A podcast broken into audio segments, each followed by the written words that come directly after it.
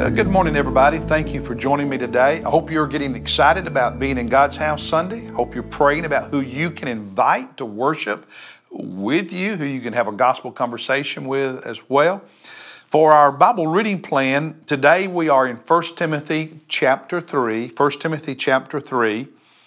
And I wrote a question at the top of my journal based on the verse that spoke to me in this chapter when I read it devotionally. And the question that I wrote in my journal is this Can a fallen minister, can a fallen pastor be restored? A pastor, a preacher falls into grave sin, adultery, whatever it happens to be, uh, steals money, whatever it happens to be. Can he be restored? And the answer that I wrote in capital letters is this yes and no.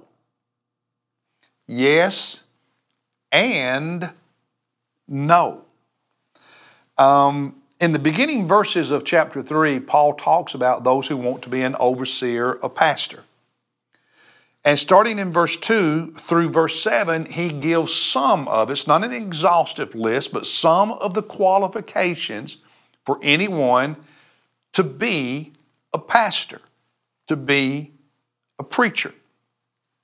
And I want you to pay attention to the qualification described in verse 7. He says, Here's one of the qualifications to be a preacher, to be a pastor. He must, not should, he must have a good reputation with those outside the church so that he will not fall into reproach. In other words, people make fun of him, laugh at him. Uh, he's really an embarrassment to the church, to the kingdom, and not fall into the snare of the devil. That's the devil's trap. He wants people to be pastors and people to be preachers who don't have a good reputation with those outside the church. So, one of the qualifications given in Timothy for being a pastor, a preacher, a minister is he must have a good reputation not only in the church, but in the community. Now, that doesn't mean they, the, the, the, lost world has to agree with us on everything, but when they look at a person, they have to say that person has integrity. That person is not a hypocrite. That person has ethics and morality and values, has to have a good reputation, character in the minds of those who are not in the church because otherwise the ministry of the church is diminished. The, the devil's laughing. Um, I remember many years ago a man who was ordained and preached. Um, fell into sin. It was financial sin. And it was public. And there was a, a, a price he paid for that. I remember that man confessing his sin to the church on a Sunday night. And at one moment, one, one point in his, his speaking to the church and confessing, he said, It's all right if you don't forgive me because God has. And when he said that, I cringed. Because on one level that's true, but on a much bigger level that's false. It does matter. Because when you repent of sin, you, you have fallen and you repent of sin, there has to be absolute humility, absolute brokenness. There can be no defensiveness because if there is defensiveness, there's not true repentance. True repentance has humility that submits to the authority of God's people. There's not a pride and an arrogance. This is, I've confessed to God. So what you do, does, no, no, no, no, no. If, if it matters what the people in the community think, it definitely matters what the people in the church thinks if you're going to be a pastor, if you're going to be a preacher, in terms of your character. There is a difference, a big difference between someone being restored spiritually and someone being restored to the fellowship of the saints Big difference between those two things and someone being restored to ministry, to leadership, to being a pastor, to being a preacher. Just because a man of God who falls into sin is restored spiritually and restored to the fellowship of the saints, that does not necessarily mean that person has, is, is ready to be restored to the ministry. Restoration to God, spiritual restoration, can be immediate if there's genuine repentance. All the healing isn't immediate, but the restoration is. Restoration to the fellowship of the saints may not be immediate, but it can be pretty quick. But restoration to ministry takes a long time.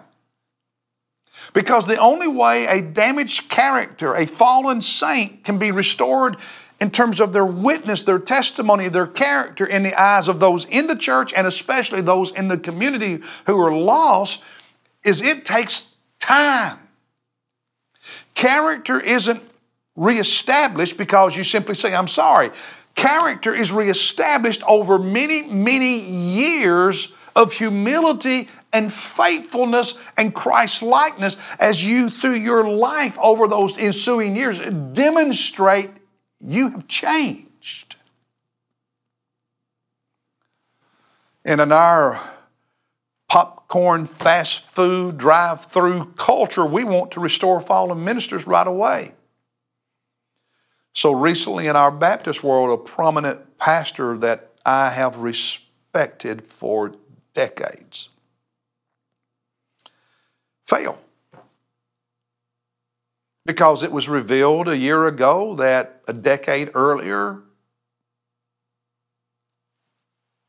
he was involved in a sexual situation that could be considered sexual abuse. He says it was, he doesn't use this word, but inappropriate and so on, but, but sexual sin. Call it whatever you want to call it. But he covered it up for, for a decade. No the way to slice that. And it became public. And so he withdrew from ministry, took a year off, and four pastor friends, one that I know well, spent time with him. They say he's restored and he's back to preaching. And I say to that, no. And it breaks my heart. Restored spiritually? Yes.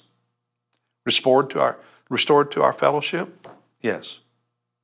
But when your public character, your public integrity, your public witness as a man of God is ruined because of your sin, that's not restored in a year.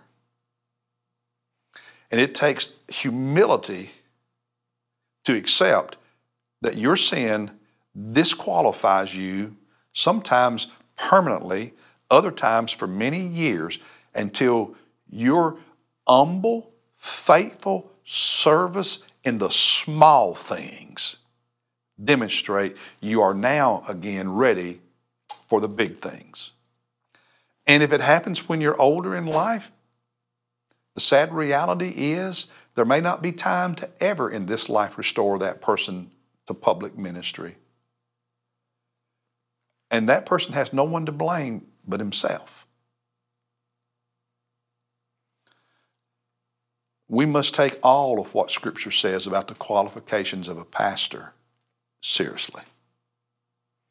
And a pastor's reputation as a man of character and integrity in the community, not perfect, not perfection, but a person who's genuine and has character, it matters. Because without it, he brings reproach not only on himself, but on the church and on the gospel.